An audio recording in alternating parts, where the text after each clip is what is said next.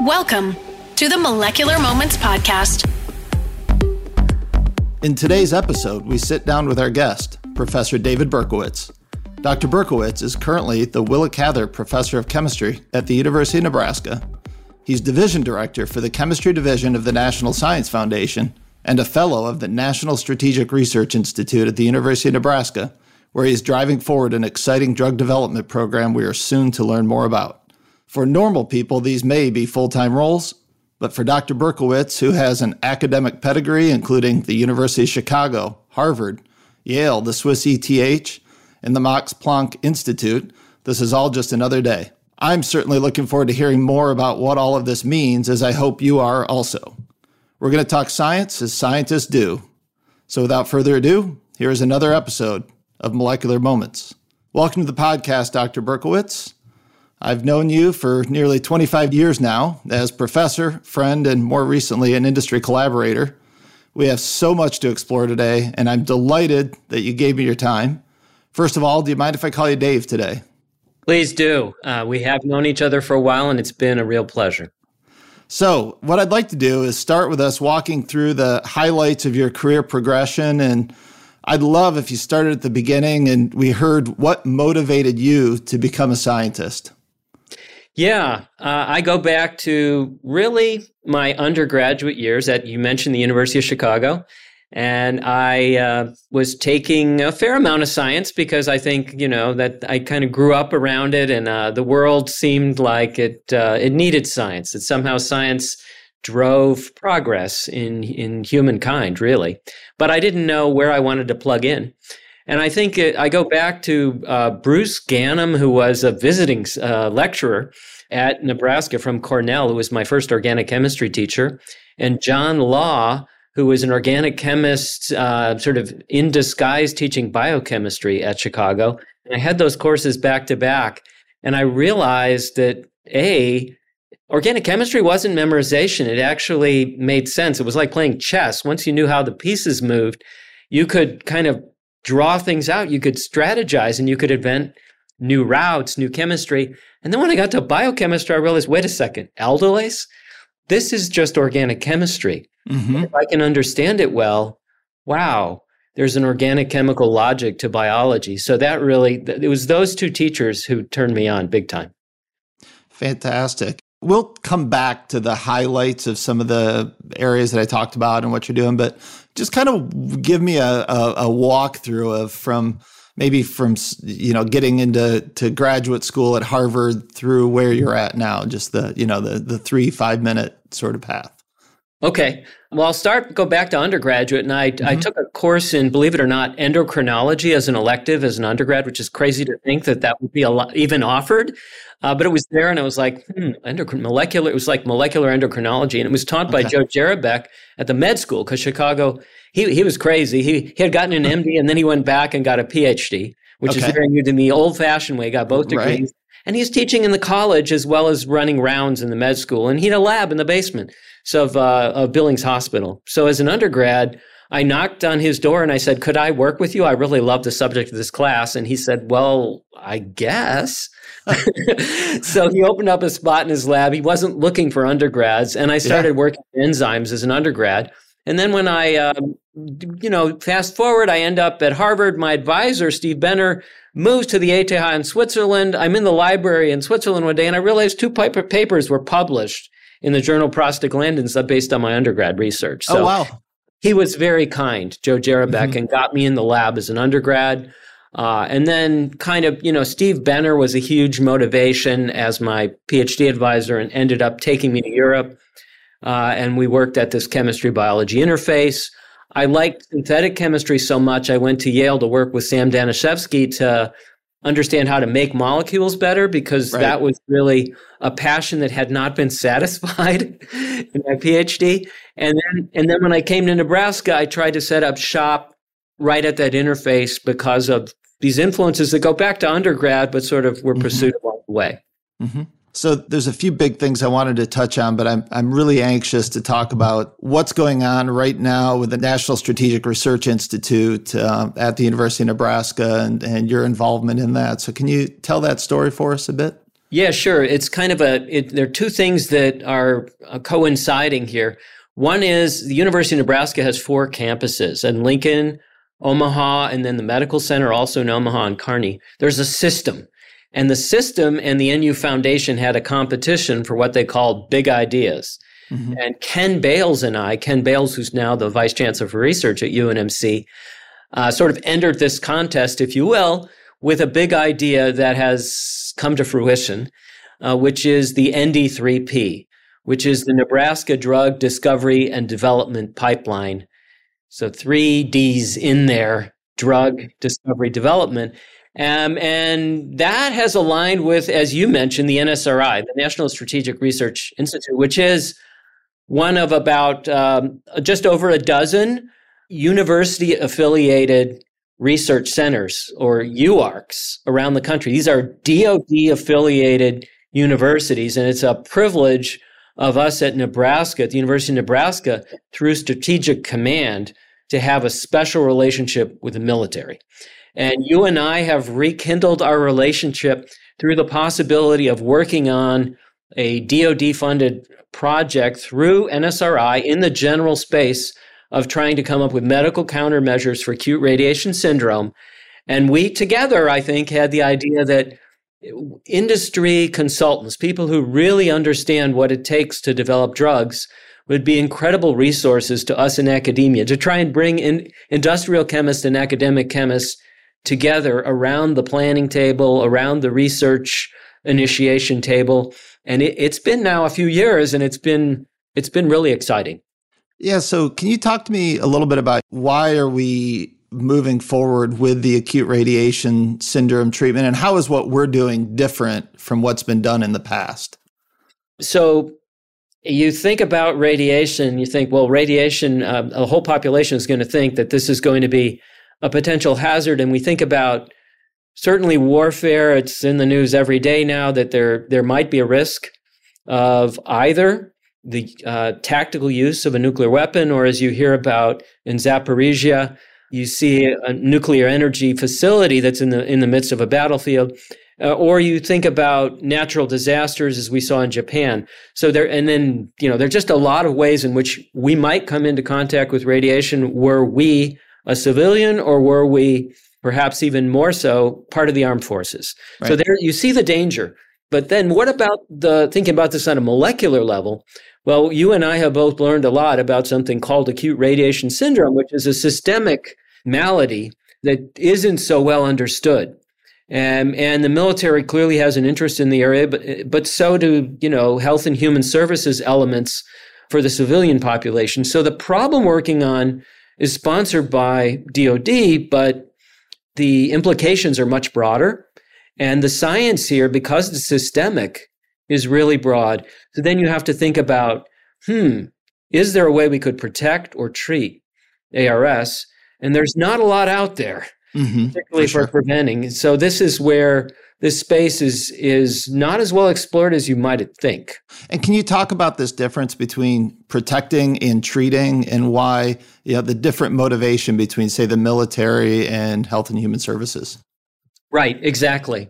So if we are responsible for standing up uh, a standing fighting force and we need to send that force to support the cause of freedom and national interest and international interests, and we may put them in harm's way, we have an obligation to all of those who choose to serve to put them in the best position both to be successful and to be safe. That's to protect them. But that's a different question scientifically than once you suffer some of the consequences of radiation exposure, how might we best treat some of the the symptoms, if you will, or some of the mechanisms that come into play that are quite harmful, say to your nucleic acids, to your DNA, oxidative damage, mm-hmm. and things like that. We're looking for something that prevents the damage in the first place. And these are scientifically two different questions, and they're not necessarily the same agent. And th- those experiments on what we sometimes call prophylaxis are more limited than the ones in the literature on you know, mitigating against radiation right. damage. Right. And so that's why our, our scientific space is perhaps more challenging and more open. And how many drugs are on the market currently for uh, the prophylactic treatment versus the post exposure treatment? There are several that are for post exposure, but for prophylaxis, this is still. Uh, there's still a need for an FDA approved drug in this space. And as you well know, mm-hmm. this is a tricky space for drug development right. because we're under what's called the animal rule. We're mm-hmm. obviously not going to run these kinds of experiments on humans. We need to find good animal models that are predictive. This is a this is a huge challenge for the ND3P and for the NSRI team.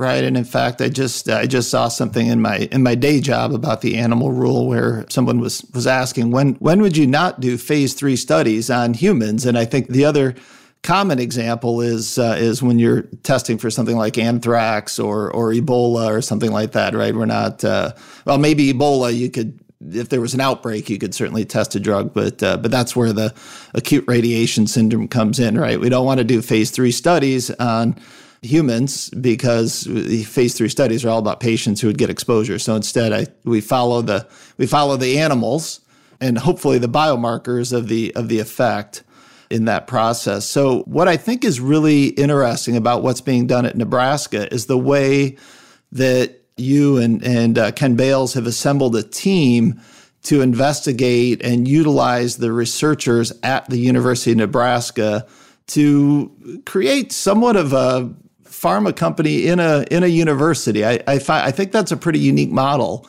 and I'd love for you to tell us more about that. Yeah, right. So Ken and I like to call it a, a virtual pharmaceutical company. Of course, we we that's an overstatement. We know we're not a pharmaceutical company. We know it costs well over a billion dollars to bring a drug to market.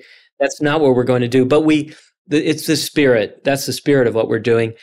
The flagship campus of the University of Nebraska is in Lincoln, where you find uh, a long-standing program in chemistry that you know well because it's your alma mater right. as well. I'm very proud to call you an alum. And many of our alums have gone on to the drug development space, like you, and they range from synthetic chemists uh, closer to my lab, or you know, medicinal chemists who are making small molecules, peptides, compounds that might be bioactive to analytical chemists like yourself who are thinking about how do we really make the proper measurements that are needed and get the key time points. And as you said quantitate biomarkers so we know how the drug is metabolized and how well it's how effective it is. Uh, so on the team we have in the chemistry department we have synthetic chemists like pat Dussault and we have analytical chemists who are in the omics space like bob powers and Omics is a powerful tool both at UNL, the flagship campus, and the medical center, UNMC, where we have Babu Guda. Um, and we also have Tom Helikar from the biochemistry department at UNL. And the three of them constitute this omics core that takes everything from proteomics to metabolomics to RNA omics to get data points, key data points that give a, a complex pattern that's associated with a healthy cell versus a disease cell versus a healthy cell we're trying to protect, say, from radiation. And these molecular fingerprints that we get by using tools of mass spectrometry, NMR, and systems biology and computational modeling are, you know, really the state of the art. And that that team has has changed the the nature of our science, and we ha- we have we are lucky to have those people on our team. At UNMC, then we have animal model people. And we have in vitro model people, stem cell model people like Becky Deegan. And that is critical, as we discussed earlier, for a project like this, because there are different tissues in which, for example, you really notice the ARS initially. And mm-hmm. so you mm-hmm. want to model those, be that bone marrow, for example.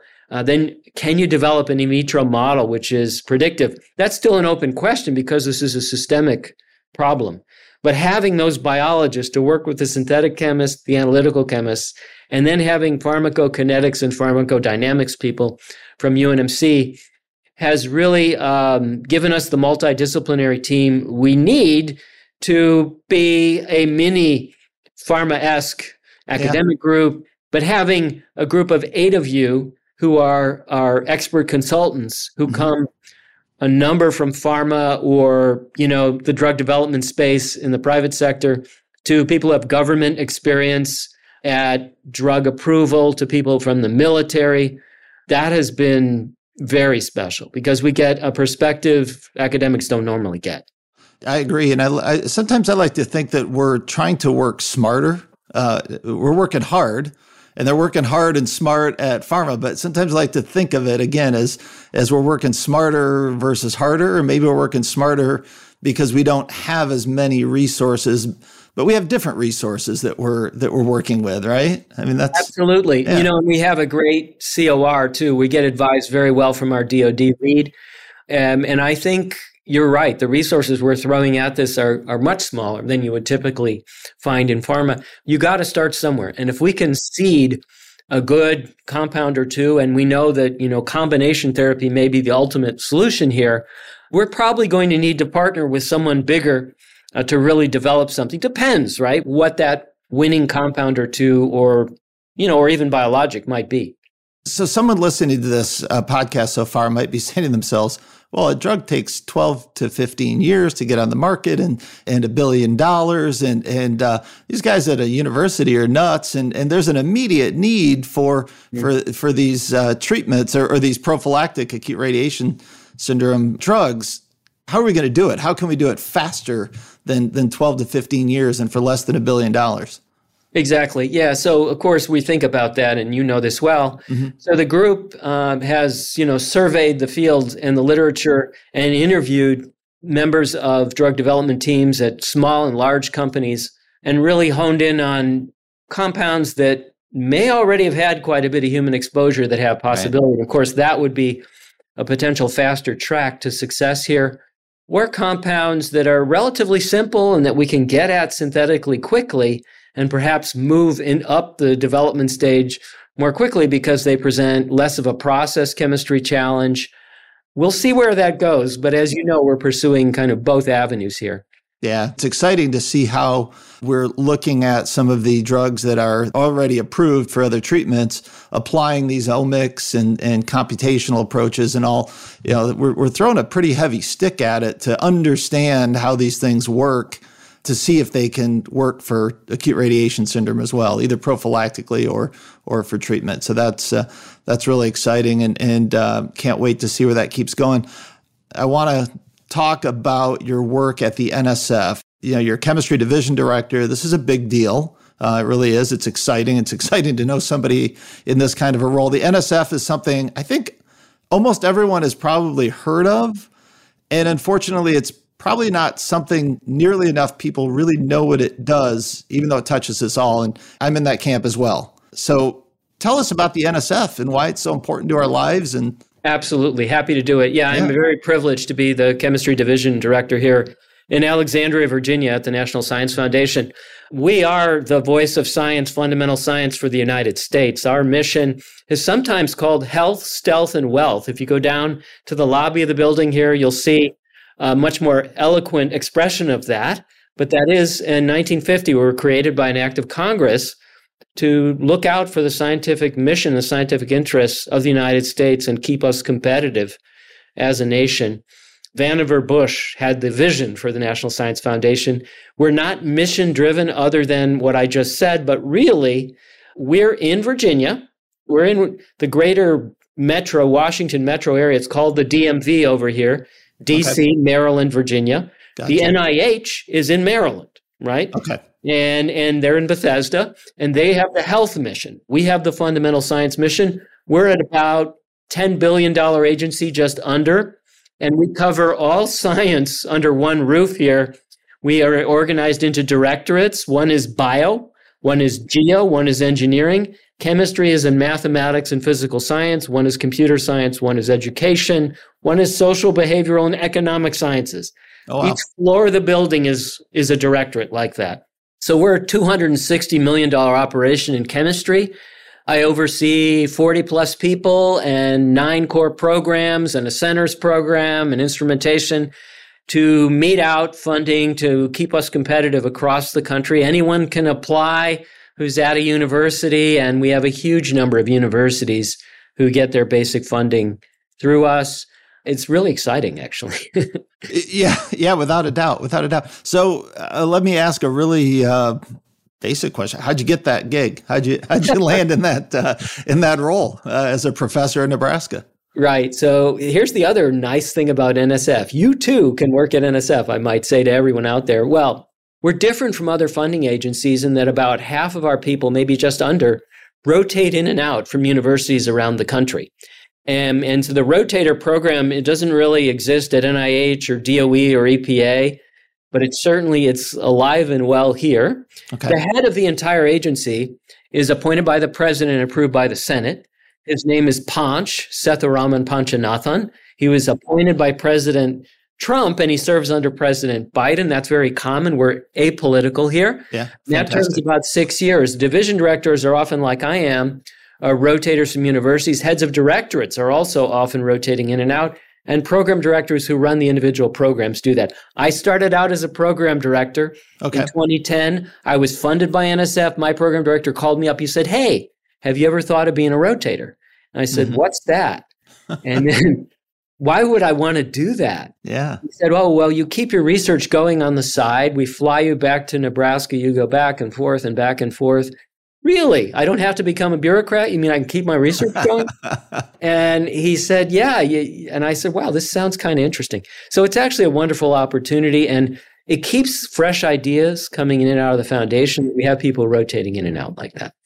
That's cool. So one of, one of the things I realized when I was um, doing some background research for the for this podcast with you is that the NSF supports the uh, research experience for undergraduates, right. right? And so again, on that theme that we don't realize sometimes how the NSF touches us. So I did an REU semester at uh, Pacific Northwest Lab uh, back in 1993, and that was my first real work with mass spectrometry. And since since then, mass spectrometry became a core of everything I've done scientifically. And if I think everyone, when they ask you sort of what you are at your core as a scientist, I'm a mass spectrometrist. So, so the NSF in that way really, really touched my life and was the the trigger and the thread running through everything I've done in my career for geez, almost 30 years now. I guess going on 30 years. So, so that's that's cool. So I, am excited to see that and and. Uh, it was before your involvement with NSF, but thank you. I, I did not know that before, Chad. That's really cool to hear. And PNNL is a, an amazing place. So that's that it was is. very special REU you had. Yeah, it was. I was very fortunate, uh, without a doubt. I and I didn't know it till I got there, and I know it more and more as I uh, as I age and get further in my career. So, so as you mentioned, taxes pay for uh, for the NSF, and uh, when I think about our taxes paying for something, I think, wow, we should uh, we should know what we're getting, but we should also take advantage, right? It's like if you have a library down the street and you never go there, you're you're paying for it. You got to go take advantage of the library. So what can we do to to take advantage of of the NSF being out there to get the most out of it as scientists and, and citizens? Well, a couple of things. First of all, we're open for business. Uh, the pandemic uh, kept us remote for a while, but I am talking to you from my office here in Alexandria, Virginia and we welcome visitors. You do need to let us know in advance. We have security and all that.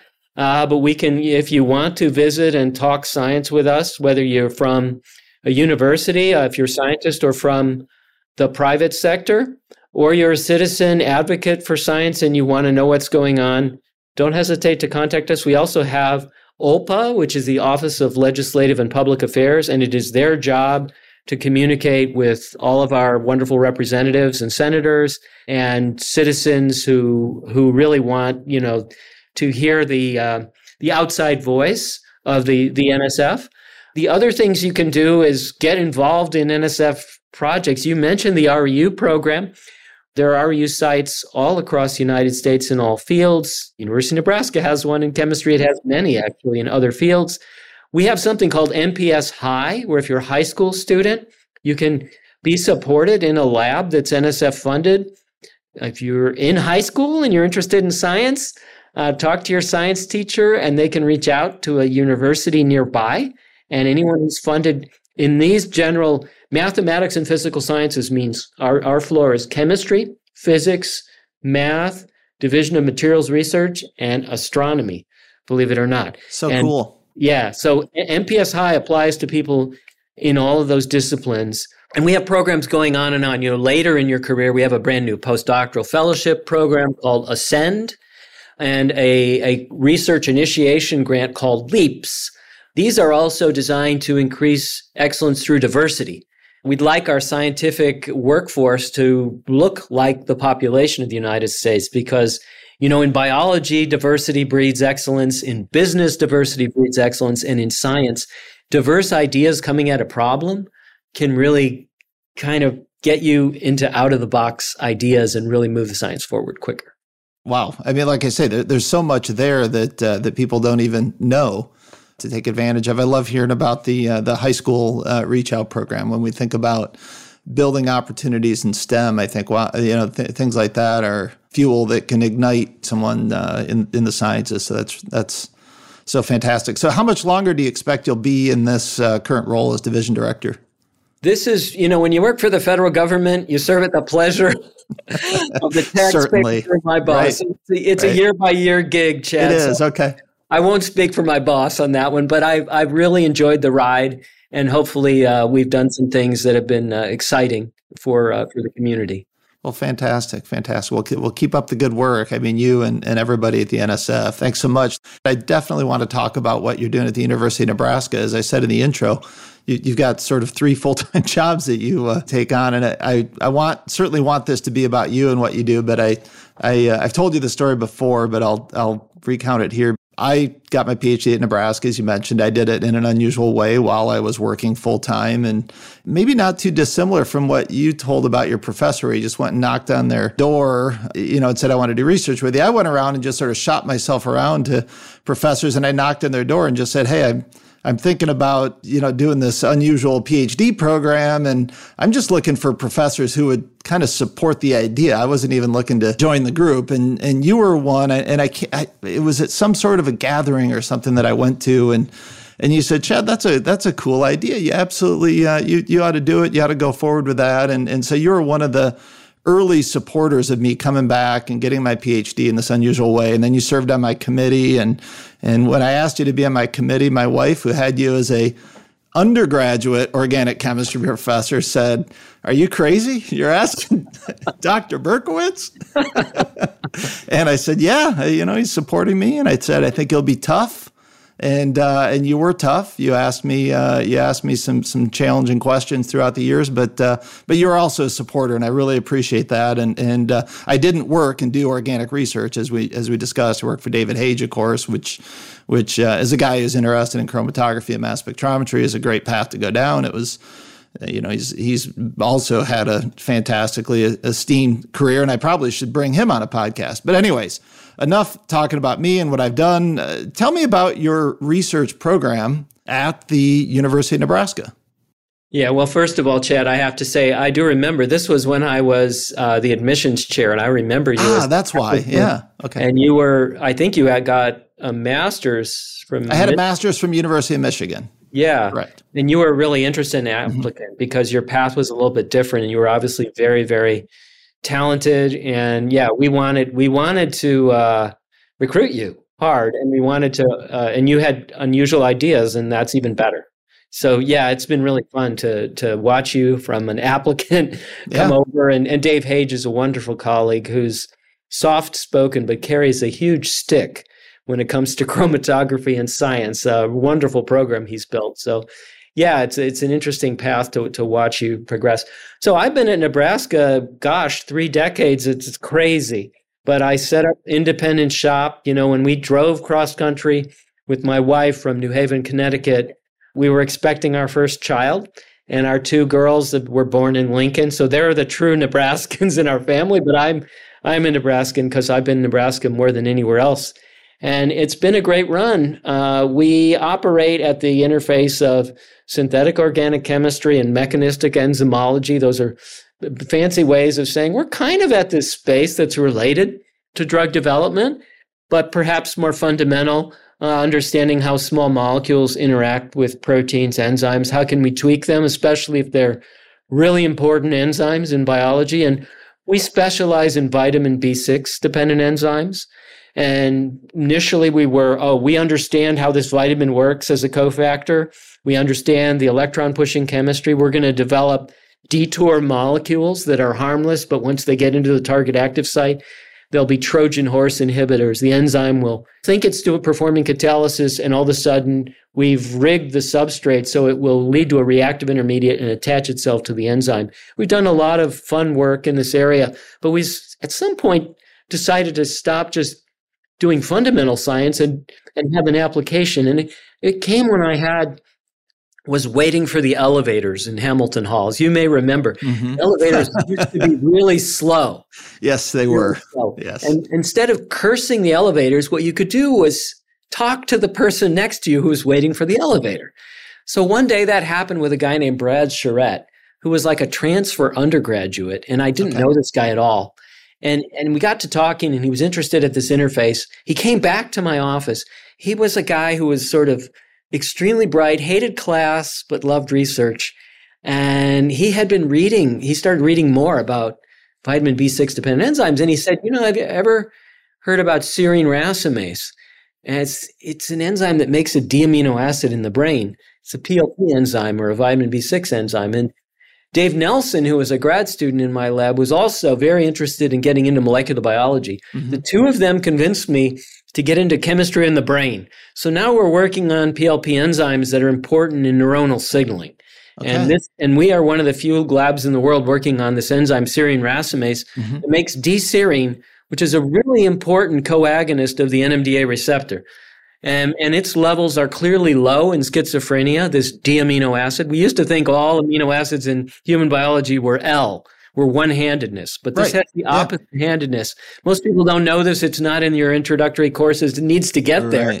Yes. Uh, and, and this is elevated in Alzheimer's, in ischemic stroke, this enzyme is elevated. And H2S, which you think of as hydrogen sulfide as a toxic chemical, is a is a gaseous hormone that we make with a different vitamin B6 dependent enzyme that's also important in neuronal signaling. And We work with wow. both CBS, the enzyme that makes H2S, and HSR, human serine racemase, the enzyme that makes D-serine. So we've come to a kind of, you know, neurobiological theme that's related potentially to drug development again. Right. Starting yeah. with fundamental science, having some students who pointed their advisor in the right direction by I love that. Know, waiting for an elevator. but it uh, those guys were a huge influence on the group, and um, and they've gone on uh, off to do better things.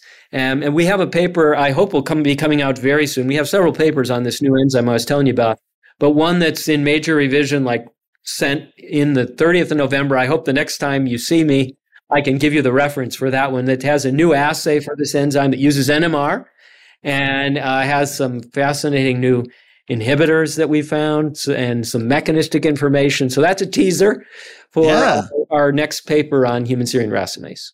Yeah, you blew my mind on a lot of levels, and I, I haven't read. Uh, I've probably read a few of your papers way back in the day, but uh, had, you know, I don't read your research regularly. But uh, but I think your teaser caught me. I think I'm gonna I'm gonna look for that one for sure. So uh, that is uh, that that's really cool. So how is being a professor?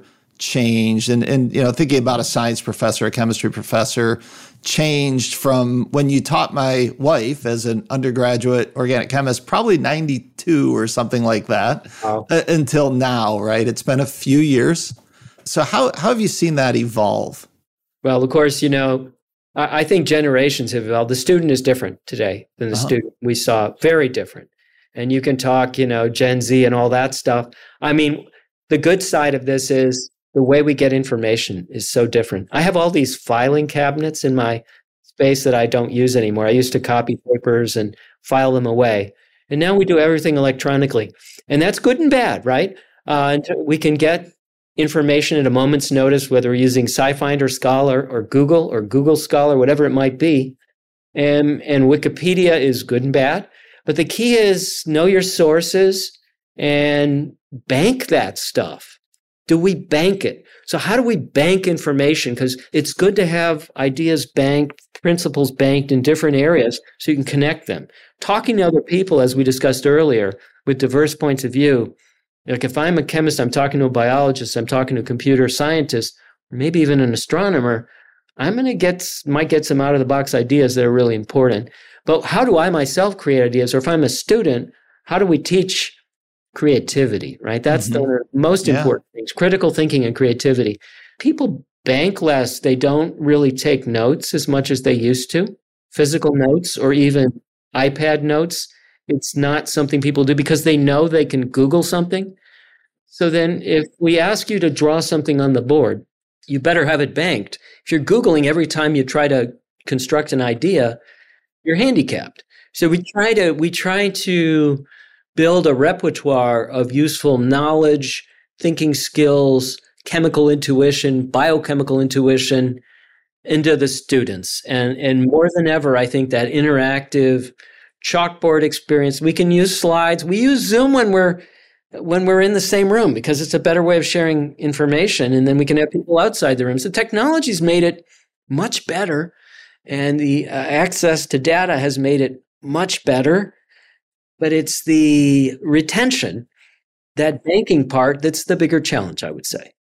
That's really interesting. Have you changed the process or has the process changed or evolved at all in sort of the, the requirements to get your PhD and, and, uh, and how you get there?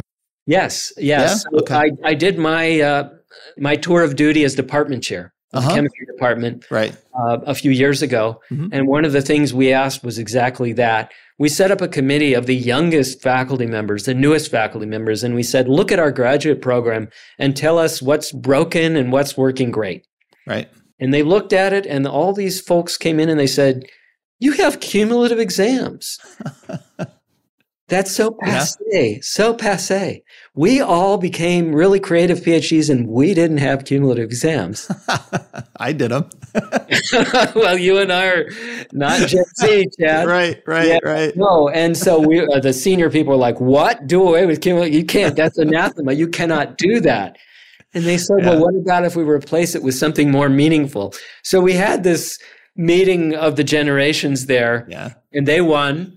Uh, and we, we we changed the program. So we asked for a a more advanced research meeting. Remember, we used to call it the research update interview. Yeah. Or no, it was called the research preparedness interview, and now it's called the research update interview. It's the RPI, Okay. and now it's the RUI. It has a written component as well as a verbal component. That has been enhanced, and we have them give seminars. The seminar program we changed. We used to have organic, inorganic, physical, analytical, and biological. We had five divisionals. Now we have three to really emphasize the interdisciplinary nature Yeah. of our Okay. science. Makes sense. So, so it's organic chemical biology is one, Mhm. and analytical bioanalytical is one, Okay. and then PIM, physical, inorganic, and materials is Okay. one, Okay. which is kind of cool. Yeah. So you get cross disciplinarity in the seminar program, and we have them talk about their research as well as the literature in that program as well. So they get not just to talk about the research of their committee, but to their peers. Those are some of the changes we made to emphasize research and cross disciplinary research more and traditional pedagogy less. Yeah, so I was probably right at the tail end of the really traditional approach, which uh, which worked, right? But it's good to see that we continue to evolve because we need to do that in everything we do. I wanted to ask you a fun question, I guess. It could be fun. So if you hadn't become a chemistry professor, what would you have done with your with your life? Oh my goodness. Yeah. Well, I'll tell you what I would have wanted to do, but I don't think I could. I love sports. Okay. So this Yeah, is going to sound okay. corny, but it's true. So I grew up in the Chicago area. Actually, I'm still a huge Cubs fan. Uh-huh. Uh, I was never a very good baseball player. I tried. And I played basketball and I'm pretty short. So I made the freshman B team in high school. Mhm. Okay. But sophomore year, I got cut. I couldn't Okay. make the cut. And I had a teacher who said, You should go out for track. He called me Burke. He said, Burke, you should go out for track. Uh, it'll keep you in shape. You'll love it. And I had long jumped, believe it or not, in junior high school and actually gotten a medal. okay. So I said, Okay, let me do that. So I did. I loved it. And Uh-huh. I wasn't, again, I wasn't spectacular. Then I had a friend who said, Oh, you should go out for cross country. He was captain of the cross country team. This is Hinsdale South High School. Uh-huh. So I did that. So I've been running ever since, is the short answer. And I, I don't think I could ever have done it professionally. So it remains an avocation. Uh, and it's a little hard to keep it going when you get Yeah. senior, right? Right. But um, the Lincoln has an amazing marathon, the Lincoln Right. Marathon. And it was always my goal to get up to marathon. And in 2014, I qualified for Boston at the Lincoln Marathon. So that's something that I did choose to do. Not professional, so not quite Yeah. an answer to your question, but it actually is huge in my life, Yeah. uh, the running part. And we have, I'll tell you another story related to this. Sure. that literally is yesterday's news. Okay. Um, NDC, there's something called the Cherry Blossom 10 mile run. Every time the cherry blossoms bloom, first week of April. Right. Been going on for, it's hard to get into it. But there's a special category, so it's a lottery to get in, Right. called federal agency or government agency teams. Okay. And uh, my first tour of duty in around 2011, a guy named Mike Scott, who's a really good inorganic chemist and who was a rotator from University of Florida and a really good runner, said we need a team in chemistry. So we put he stood up a team, and he's now a dean at in in the San Francisco area. Mike Scott, good pod, Yeah. he'd be a good podcast guy. yeah. Okay. We put up a team and it had to be co-ed and you took your first three and you could have as many and we just found the results yesterday from the 2011 cherry blossom run we knew we placed we were fifth we were called nsf chemistry cruisers guess who the number one team was among federal agencies for the cherry blossom 10 mile run in 2011 you got to pick your agency who should be the fastest federal agency Uh, Secret Service. you got it I got. It. you nailed it Yeah. and so if you go on their website you can see the actual three ser- secret service Is agents that right? blew us out of the water. But my name is there on the fifth place team along with Mike Scott and Amy Jacobson. Uh, and uh, we're the proud fifth place team that year. So we're going to try and do it again. Yeah. I have an NMR person, Tanya Whitmer, who's a rotator Okay. from Ohio State, Mhm. and she's captain of our team for 2023. Well, that's fantastic. So good luck to you. Dave, is there anything else you want to share with us? Um, I, I feel like I could talk to you for another hour or two. I'm, I'm confident, but is there any other is there any other big things you want to you want to share while we have the time together? I think the only thing I would say is we as scientists, first of all, thank you for doing this because I think one of the things we, we're a little nerdy sometimes as scientists. And I think, you know, to me, what's one of the most inspiring things of the last few years is how science has so quickly gotten us out of the pandemic. It's just unbelievable. And this is very close to what we try to do in the ND3P. But to stand up a viable mRNA vaccine that quickly was remarkable. I don't think any of us thought it would happen that quickly. You know, HIV, we still don't have that vaccine really. Right. Uh, look how quickly that happened. And that, that you need a methylated pseudouracil to get the right mRNA vaccine. That's chemistry. You need the right lipid to deliver that drug. So to me, science is all pervasive and we need to get the message out to the community. That's why I appreciate you doing this. I don't think everybody appreciates the beauty of that story and how important it is to all of us. Today's news in China is trying to relax restrictions, but they don't quite have the right vaccine yet there. Right. And they really need it. Humanity needs it. And so I'm a little concerned, but at the Mhm. same time, I'm just bringing this up because it's actuel. It's right now. Mhm. Uh, and we need, as a society, to not only invest in science. Uh, very thankful here at NSF for taxpayer funds, as you say, that keep us going. But we also need to invest as teachers and as students. We have the best nation in the world, in my opinion, still for doing science. Uh, we need young blood. We need the next generation. It's a great living. You can, there are many pathways. Chad and I are Mhm. both enjoying what we do, and we've both done a few different things. Right. Chad, it's been so fun to watch you as you've moved from company to company and moved around the world and been such a leader in the drug development space. So I hope you, uh, uh, as a leader, will continue to inspire. I know you will, young generation. And to the young people out there, bother us, you know, bug us. Uh, I'm sure Chad and I would both like to talk to you about the journey and how it could be interesting for you. Completely agree. And thanks so much, Dave. That's all for this episode of Molecular Moments. If you enjoyed today's episode, be sure to subscribe on Apple Podcasts, Spotify, or your favorite podcast app so you never miss a conversation. If you'd like to hang out with us outside of the podcast, we have many webinars and other presentations available for your enjoyment and education. Visit bioagilytix.com to see what's coming up and how you can stay in touch. And in today's episode, I'd add go visit the NSF website and see what you can do with the NSF. Don't forget to keep an eye out for more episodes coming soon. We're looking forward to some great guests from across the bioanalytical field, pharmaceutical development, and other hot science areas. Thank you so much. Thanks for listening to the Molecular Moments Podcast.